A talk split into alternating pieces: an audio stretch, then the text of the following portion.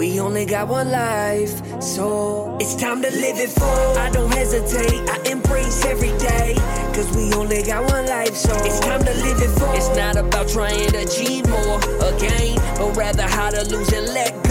Let me explain. Once you let go of all things that aren't significant, you'll be left with everything that is truly important. I'm living everyday life with a purpose.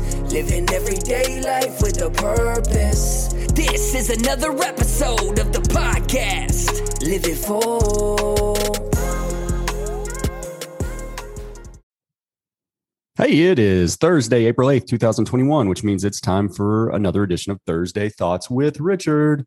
Hey, so last week wrapped up Holy Week, uh, ending with Resurrection Sunday.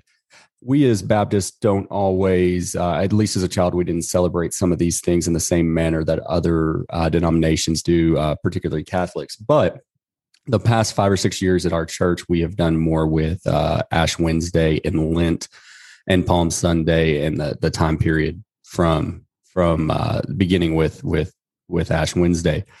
And so this week or last week we we had a tenebrae service. Now it's probably not a traditional liturgical sense of a tenebrae service, but it got me thinking. It made me start thinking about a couple of things as I was sitting there.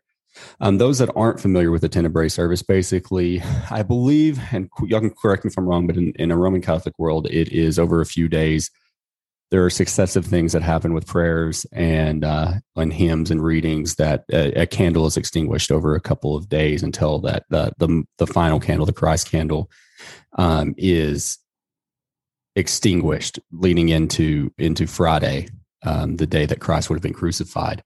And so, but what we did is we did it all on Friday evening. But the, the point that I want to talk about is you sit there and the church is lit up. It's a somber service. The candles are up there. They're one by one blown out. The lights dim. Your eyes adjust. You don't realize that it's getting darker because it's it's an incremental thing. It's the law of gradualism you don't feel that immediate darkness as if a, a, you know a switch was flipped when your eyes don't have time to adjust and it takes a few minutes to see in the darkness but what you do is during that service we lower the lights progressively through it from the beginning when it's light till the end of the service we we end in silence and in darkness but just like sin just like habits, just like the things that don't serve us in life, we allow that darkness to creep in little by little by little. And we tell ourselves that it's okay because we can still see. When in reality, just because we can see doesn't mean we're not in darkness because our eyes had time to adjust. Our brain adjusted to the situation. So I think a lot of times in life, we allow these things that in the past we wouldn't have allowed, whether it's maybe it's gaining weight, taking on debt, habits that don't serve you, sin, things that all at once we would recognize as darkness. But because we gradually allow it to happen over time, over, over weeks, months, years, we don't see that we're standing in darkness. And darkness is scary when you realize you're in it. It's something that there's a reason we talk about a thief in the night or that things, you know, we tell our kids, um, my mom told me, nothing good happens after midnight. Well, because in darkness, we can find cover, we can hide, and so can thieves. So can people who are out to do bad things. It's scary. It made me think about um, I was on a bear hunt last year in Western Montana. Started out about 5:30 in the morning. It was a very difficult hunt that day. I was with a guide who had abilities far beyond mine he stretched what I thought was physically possible for me over the course of almost 18 hours. But the same woods that were not scary, even though I know that there are things there that could hurt me, whether it be cougars or bear or wolf, we know those things are there. But when you can see, it's far less scary. You don't have that same fear.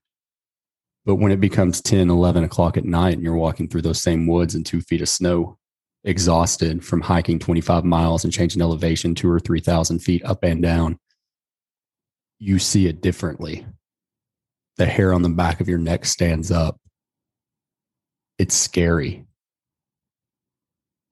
My grown ass man self was terrified because I can't prove it, But my God and I both knew there was a cougar watching us that whole time. We saw cougar scat, we felt it, but we were in darkness.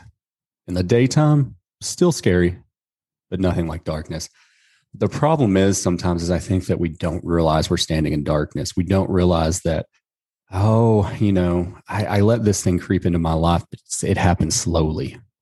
Oh, I'm going to charge on that credit card and not pay it off, or I'm going to, oh, you know, it's just one drink or one smoke or whatever it is that in itself isn't bad. But as you allow those things to creep on and creep on and creep on, all of a sudden you have habits that don't serve you. And something that you thought was dark previously no longer feels that way because you gradually went into it. So I want you to think about your life, think about where you are, think about where you want to be. And if you don't want to be in darkness, if you don't want to to wake up one day and realize that you never felt like you were, but all of a sudden you are. Take a step back, look at what you're doing, look at your habits, look at the ones that serve you. I don't want to call them good and bad. Listen to James Clear on Atomic Habits. I think it's really it's really important that we don't look at them as good and bad. We look at them as habits that serve us and habits that don't. Are you in darkness? If you feel like you are, reach out to me. I'll be happy to talk to you, see what we can do to help you get out of that step, get out of that darkness, because all it takes is a friend. Two in the woods together. It's a lot less scary than one. Three is even better. And then we can light a fire, get you out of that darkness. All right. Those are just my Thursday thoughts. Y'all stay good, live it full.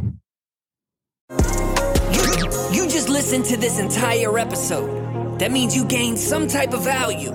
So make sure you leave a review and subscribe so you never miss an episode of Live It Full. Living everyday life with a purpose. Living everyday life with a purpose. Make sure you embrace every single day. See you next time on the podcast.